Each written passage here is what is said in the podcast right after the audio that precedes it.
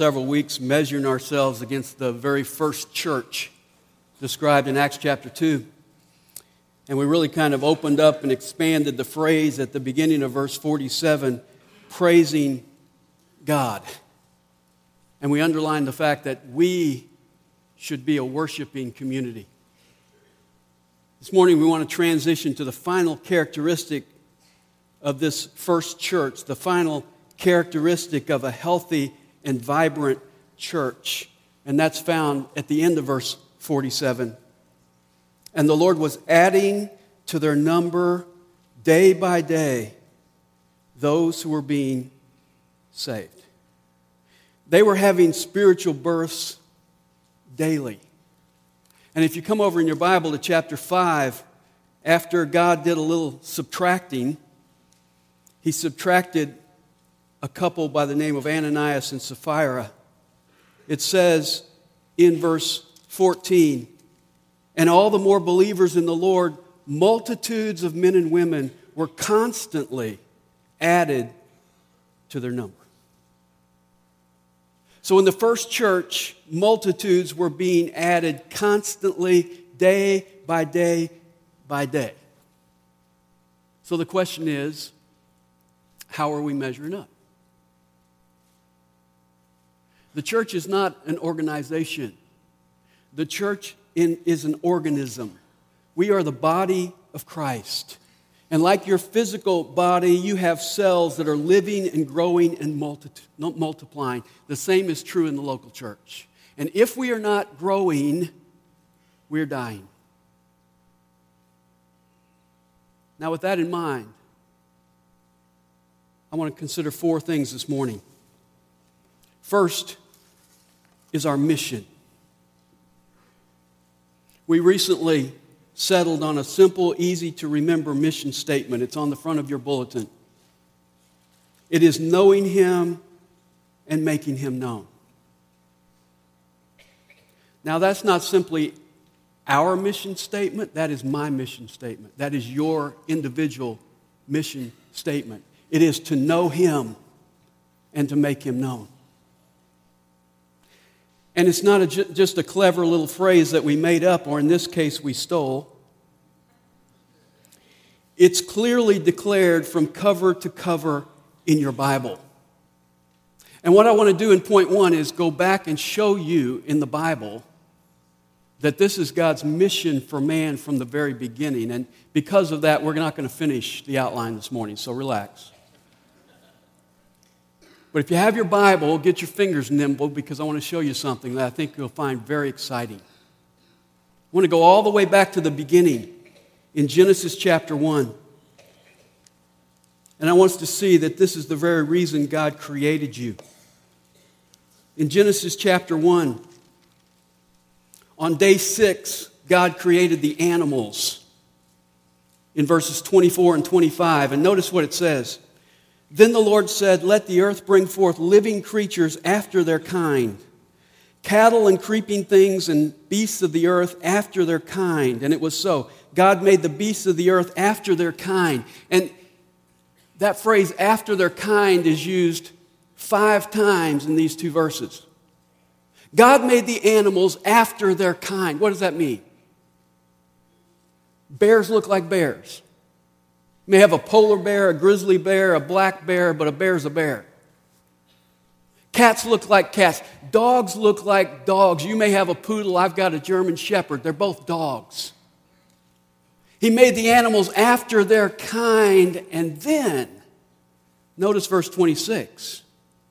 Then God said, Let us make man in our image according to our likeness. Now, what does that mean? Bears look like bears, dogs look like dogs. We look like God. That's pretty big. Now, he's not talking about physically. God doesn't look this way. He's talking about in our spirit, in our personality, we are like God. And listen, you alone, apart from everything else God created, have the capacity to enjoy God in a deep, personal, full, intimate relationship. That's what this means.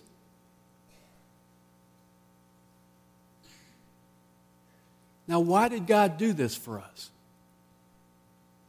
Was it because He saw some merit in us? Some inherent worth in us? What did He make you out of? Dirt.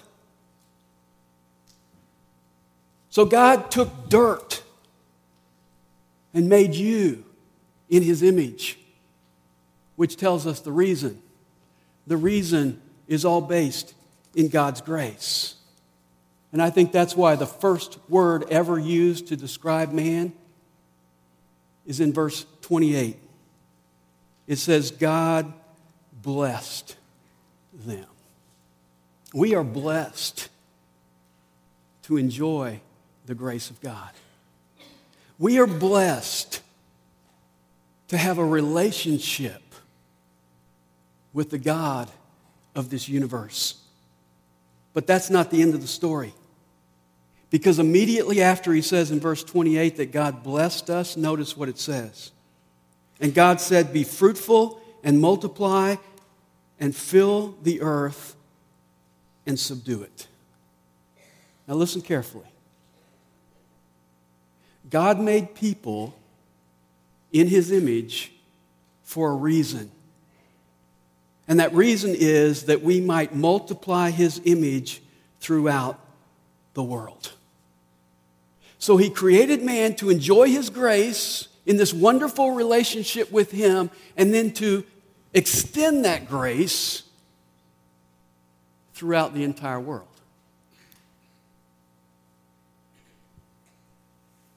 Now, before Adam and Eve had the opportunity to even start multiplying, sin entered the world. And sin marred the image of God and distorted the image of God in man. So this plan no longer worked. In fact, Adam and Eve had their first son, Cain, and what did he do? He killed his brother, so he became a murderer. So if you fast forward with me to Genesis chapter 12,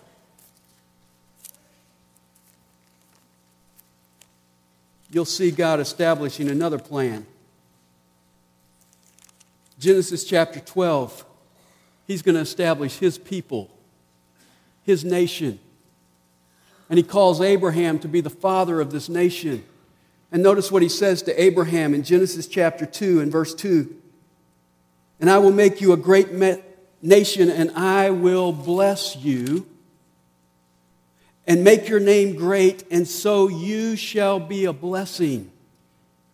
Into verse 3 and in you all the families of the earth will be blessed. Does God bless Abraham just for Abraham's sake? No. God says, I am going to bless you so that you will be a blessing. I am going to bless you so that you will be a conduit for my blessing to all the nations on the earth. Go to Exodus chapter 9 with me.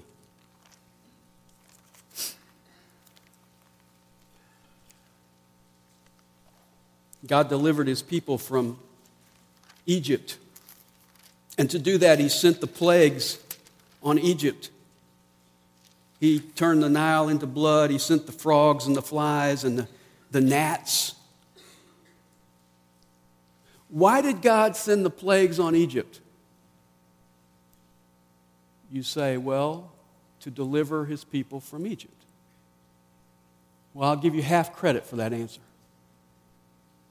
Because let's look at God's answer to why he did it. Exodus chapter 9 and verse 13. Then the Lord said to Moses, Rise up early in the morning and stand before Pharaoh and say to him, Thus says the Lord, the God of the Hebrews, let my people go that they may serve me. For this time I will send all my plagues on you and your servants and your people so that you may know that there is no one like me in all the earth. Talking to Pharaoh, Pharaoh representing Egypt, I'm sending the plague so that you will know there's no God like me. And then look at verse 15. For it is by for if by now I had put forth my hand and struck you and your people with pestilence, you then would have been cut off from the earth. I could have just sent one plague and destroy all of you in Egypt and let my people go if that's all I wanted to do. But notice verse 16. But indeed, for this reason, I have allowed you to remain in order to show you my power and in order to proclaim my name through all the earth. What does God do? He lets his people enjoy his grace by being delivered so that he might extend his glory throughout the earth. Look over at Exodus chapter 14, just a few more pages. When God's people come out of Egypt, was it simply to enjoy his grace? No. In fact, if you look at the end of chapter 13, and we won't read it, but beginning in verse 17, it tells us when they came out of Egypt that God could have led them northeast through the land of the Philistines right into the promised land. But instead, God sent them southeast toward the Red Sea, and then He had them kind of backtrack and go around in circles for a while. What was His purpose? Look at Exodus chapter 14 and verse 3. For Pharaoh will say of the sons of Israel, they are wandering aimlessly in the land. The wilderness has shut them in. Thus I will harden Pharaoh's heart, and he will chase after them, and I will be honored. I will be glorified through Pharaoh and all his army, and the Egyptians will know that I am the Lord. God blessed his people with this miraculous salvation so that God would be known throughout the world. I love the way Isaiah describes it. In Isaiah 63 12, he says, God divided the waters before them to make for himself an everlasting name.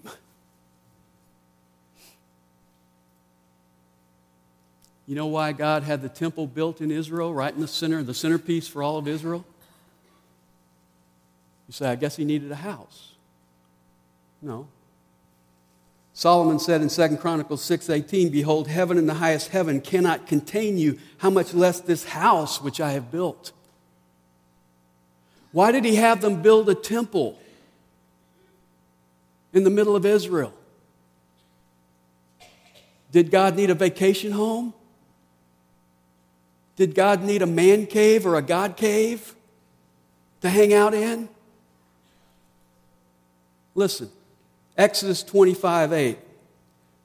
God says, Let them construct a sanctuary for me, that I may dwell among them. God had them build the temple so that God would dwell among them, so that they would have relationship with Him, so that they would have closeness with Him so that they could worship him. But that wasn't the end of the story. Because if you have your Bible, look at 1 Kings chapter 8. 1 Kings chapter 8 and verse 41. Solomon is dedicating the temple.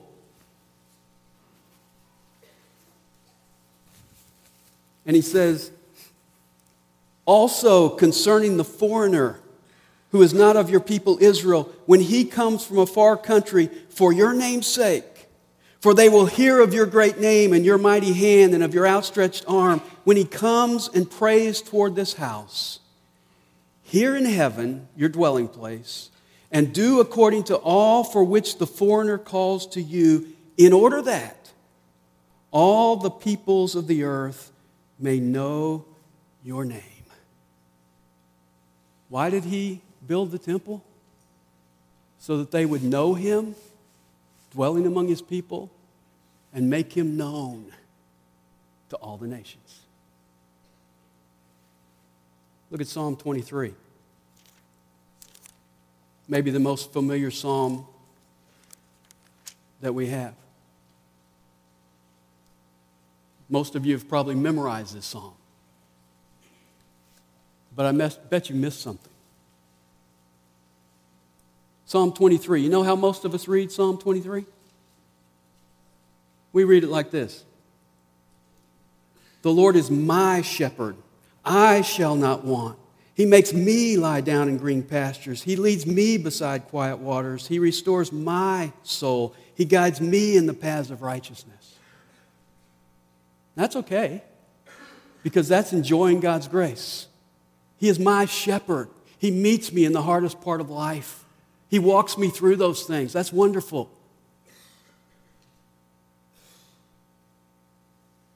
Have you ever read it this way? The Lord is my shepherd. I shall not want. He makes me lie down in green pastures. He leads me beside quiet waters. He restores my soul. He guides me in the paths of righteousness. Why? The next phrase says, for his name's sake. Why does he do that? Why does he shower his grace on you and me? Because he wants to extend his glory throughout the earth. What is in a name? A name is our identity, it's our reputation, it's our fame.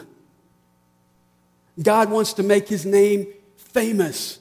The Bible tells us in a future day at the name of Jesus, every knee, every knee will, will bow.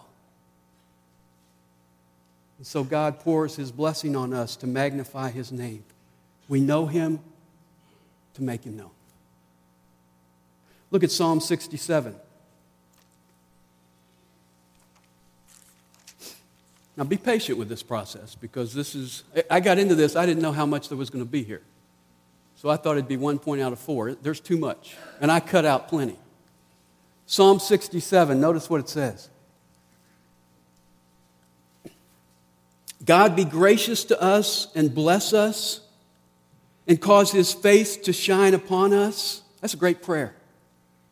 God, let us experience your grace and your blessing. Why? Verse 2 that your way may be known on the earth, your salvation among all nations. Verse 7 God blesses us that all the ends of the earth may fear him. You see, God blesses us to be a blessing. We know him so that we might make him known. Look at Ezekiel chapter 36. Ezekiel 36. Israel didn't do a very good job of this. They disobeyed God. They didn't really even come to know him, much less make his name known. So in Ezekiel 36, God promises to deliver them, and he promises he's going to give them a new heart. And listen to his reason in Ezekiel 36, verses 22 and 23. He says, Therefore, say to the house of Israel, Thus says the Lord God, it is not for your sake, O house of Israel, that I am about to act, but for my holy name, which you have profaned among the nations where you went. I will vindicate the holiness of my great name, which has been profaned among the nations, which you have profaned in their midst. Then the nations will know that I am the Lord when I prove myself holy among you in their sight. What's God's purpose? What's His mission? That we would enjoy His grace in order to extend His glory, that we would know Him in order to make Him known. Look at Daniel chapter 3. Familiar story. We all love the story of Shadrach, Meshach, and Abednego. The king said, Everybody bow down to my image. They refused to bow down. What happened to them? They're thrown into the fiery furnace. Great story. What's the point of the story? Well, we usually focus on their great faith. Out of all these people, they were the only three that stood up and said no to the king. They stood alone, they had great faith. Or we point out God's great provision. They were thrown into the fiery furnace and they didn't burn up. And when the king looked in the fiery furnace, he had thrown three men in there, and he says, I see four in there. And the fourth looks like the Son of God. Great application. Every time you suffer for the Lord, Jesus is going to be there with you. Great story. Great faith, great provision of God.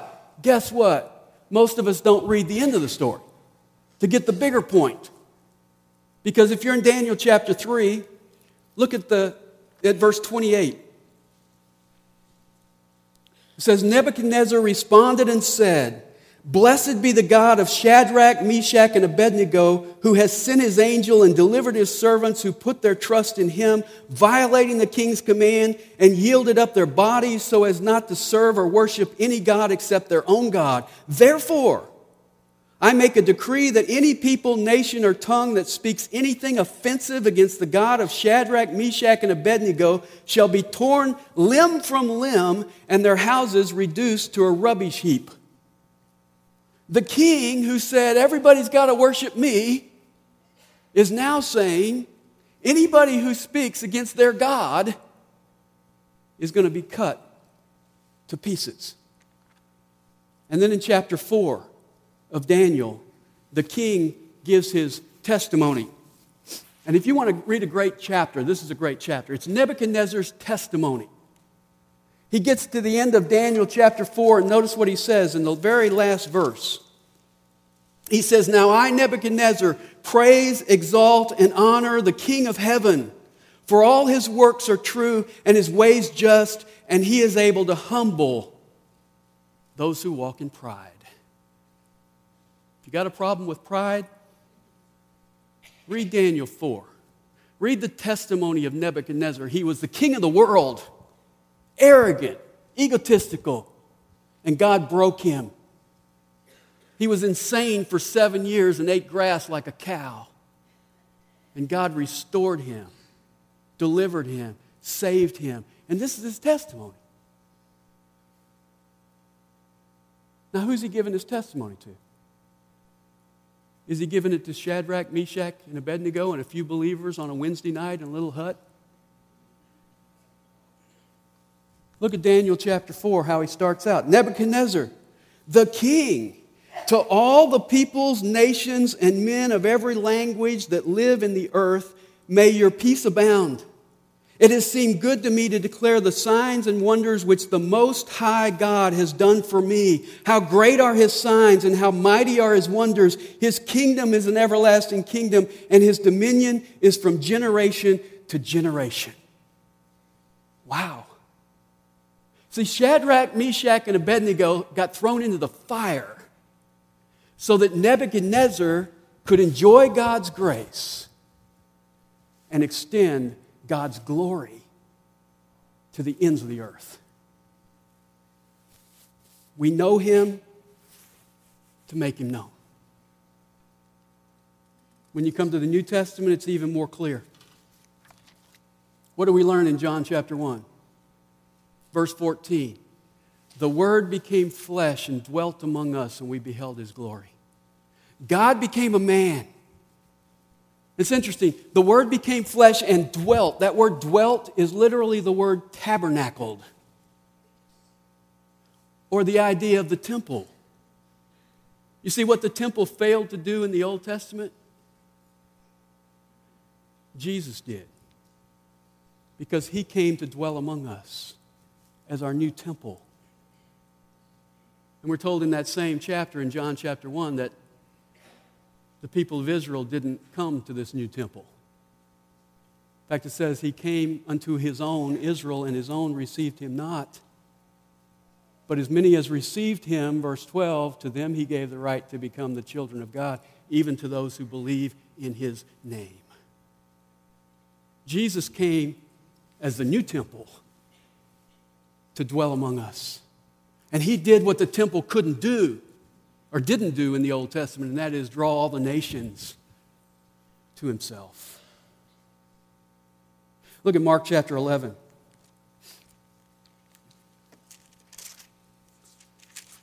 When Jesus did come to the temple, what did he do in the temple? You remember? Went in and made a whip and drove all the money changers out of the temple.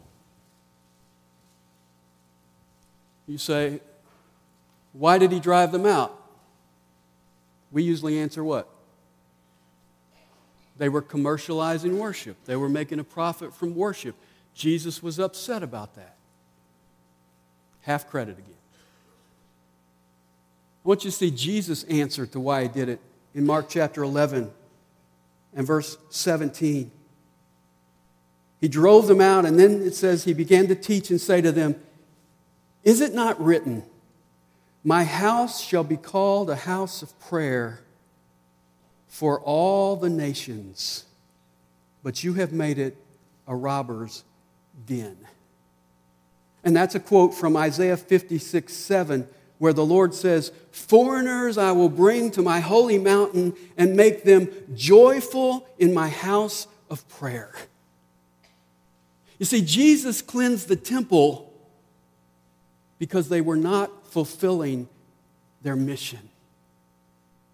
Their sinful, selfish, materialistic form of worship was a barrier to the nations coming.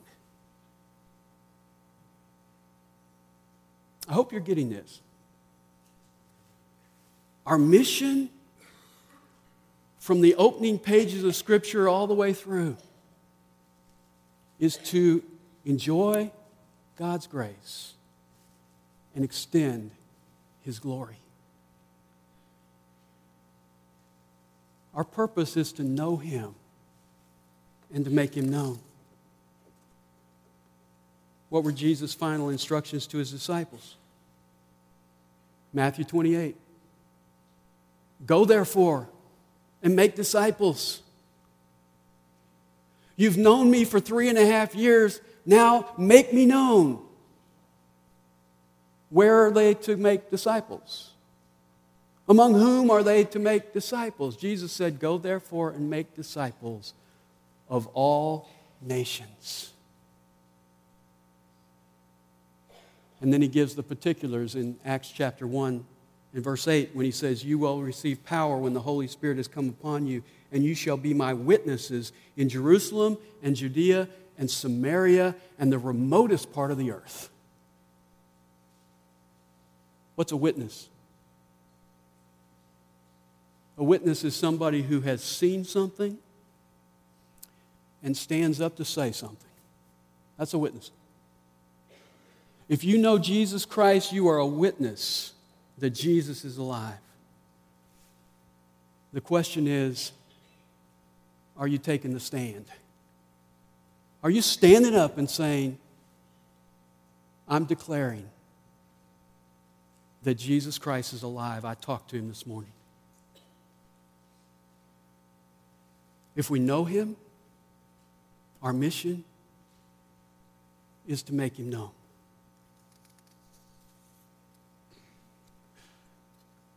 Tim Tebow got criticized recently by Jake Plummer, who was a former quarterback of the Denver Broncos, saying that Tim Tebow needed to curb his references to Jesus Christ and his faith.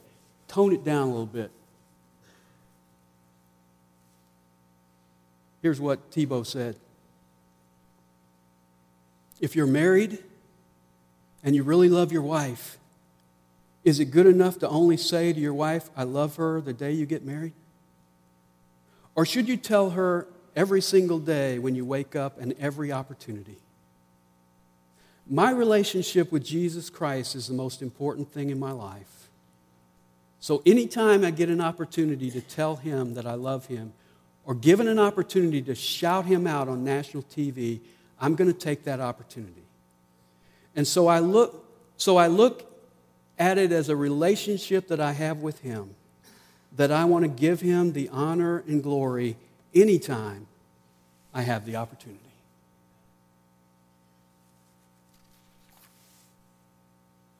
What time is it? Okay. I wanted to get to point two. Um, hang with me. Look, look, you know what Paul's mission was? We find it in Romans chapter 1 and verse 5. And there, Paul says, through Jesus Christ our Lord, we have received grace. We enjoy his grace, but he doesn't stop there. He says, through Jesus Christ our Lord, we have received grace and apostleship. What's the word apostle mean? To be sent out. We enjoy his grace and we have been sent out. So he says, through Jesus Christ our Lord, we have received grace and apostleship to bring about the obedience of faith among the Gentiles for his name's sake. That's his mission. To enjoy God's grace and to extend God's glory, to know him and to make him known. And for Paul, this wasn't just a motto. He laid aside everything else to see this mission accomplished in his life. In fact, let me share two verses with you. One is in uh, Philippians chapter 3 and verse 8. Paul says this I count all things to be loss in view of the surpassing value of knowing Christ Jesus my Lord, for whom I have suffered the loss of all things and count them but rubbish that I may gain Christ. Can you say that? Paul could say, I have lost everything in order to know Jesus. And then the other verse is in Acts 21 13. It's near the end of his life, and others are trying to prevent him to go, from going into dangerous territory to share the gospel. And he says, What are you doing, weeping and breaking my heart? For I am ready not only to be bound, but even to die at Jerusalem for the name of the Lord Jesus. I have lost everything to know him. And I am willing to lose everything, including my life, to make him known. And ultimately, he did.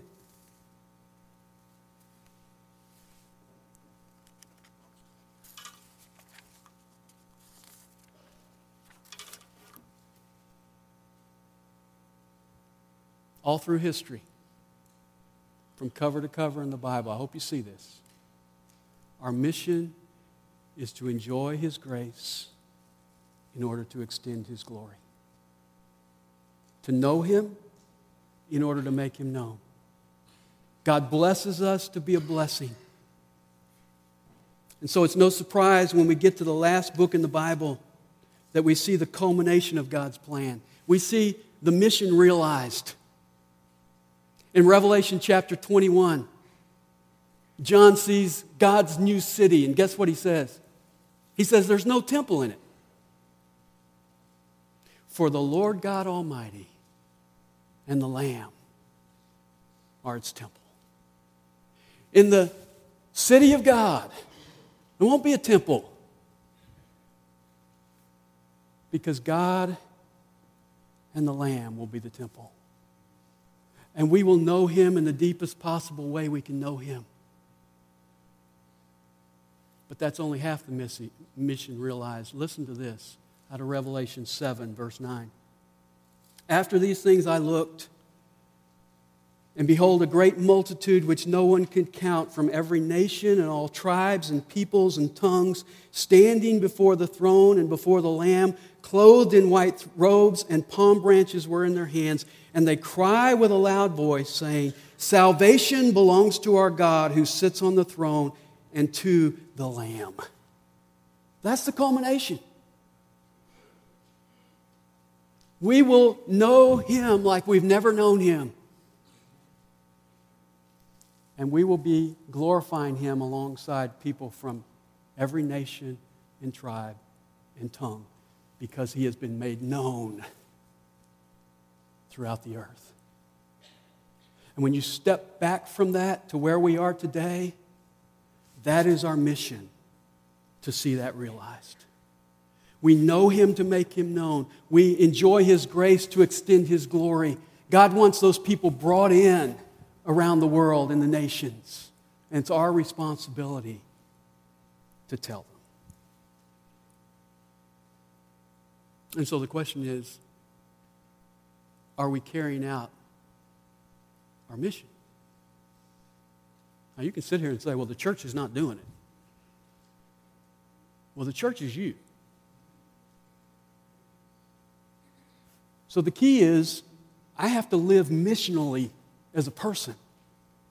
I have to realize my mission as a person is to know Him and make Him known. And when we are operating with each one of us carrying out that as our individual mission, then as a church, as a whole, we will see that accomplished.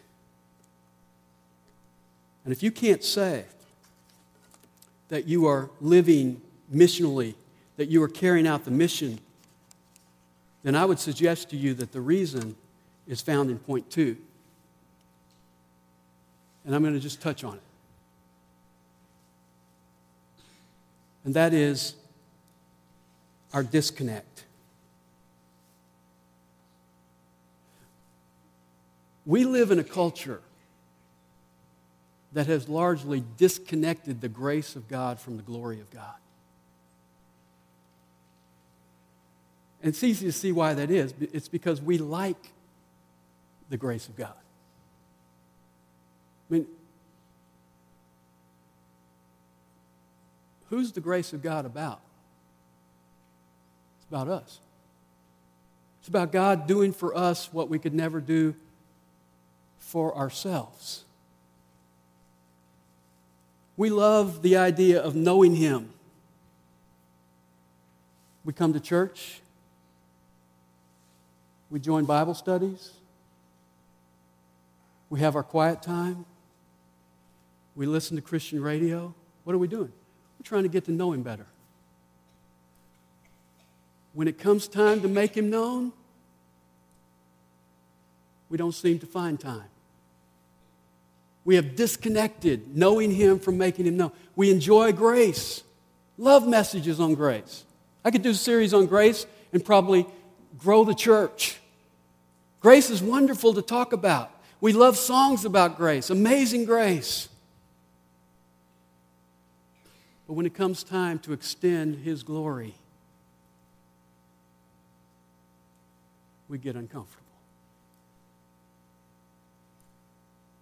And while, don't get me wrong, the wonder of God's grace is foundational. If you don't understand grace, you will never understand His glory. Grace is amazing. We have to understand grace. But if enjoying His grace doesn't lead to extending His glory, then we are living in a selfish Christianity.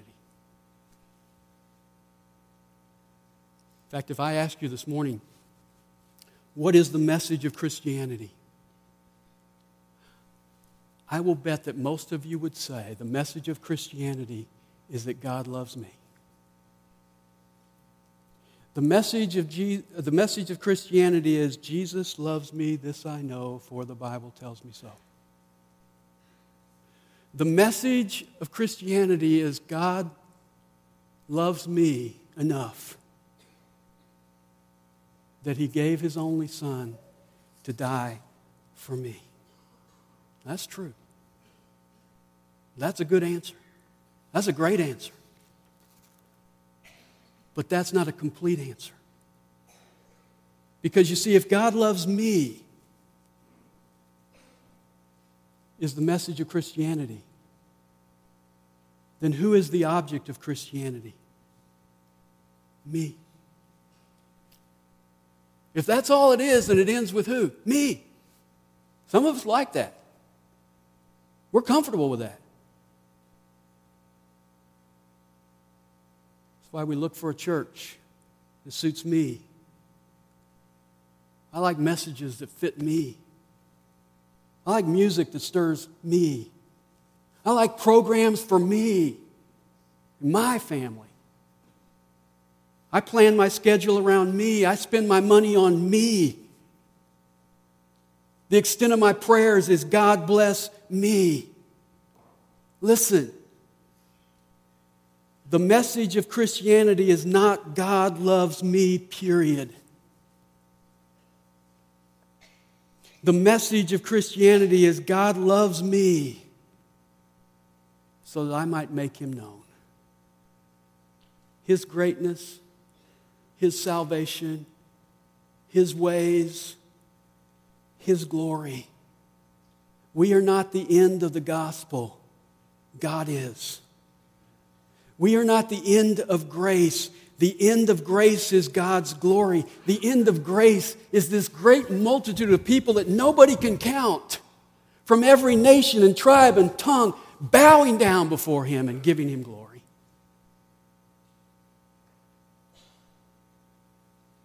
And too often, I'm afraid, we have disconnected our mission and we say, the mission of God is that I might know Him, period. That's not it. The mission of God is that you might know Him and make Him known. Are you doing that? Are you doing that?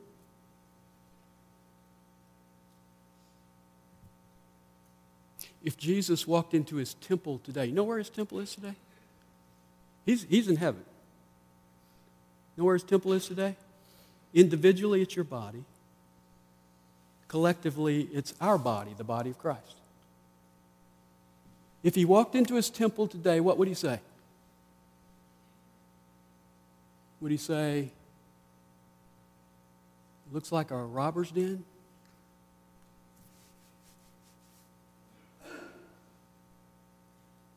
Or it's a house of prayer? Looks like a private club. Or I see a heart for the nations. This is a convicting message because it convicts me. I'm not just preaching to you, I'm preaching to me. I'm as guilty as you are of wanting to enjoy God's grace and not realize that God has called me to extend His glory to the end of the earth. I am guilty of being heavy on the I want to know God and very light on the I want to make Him known.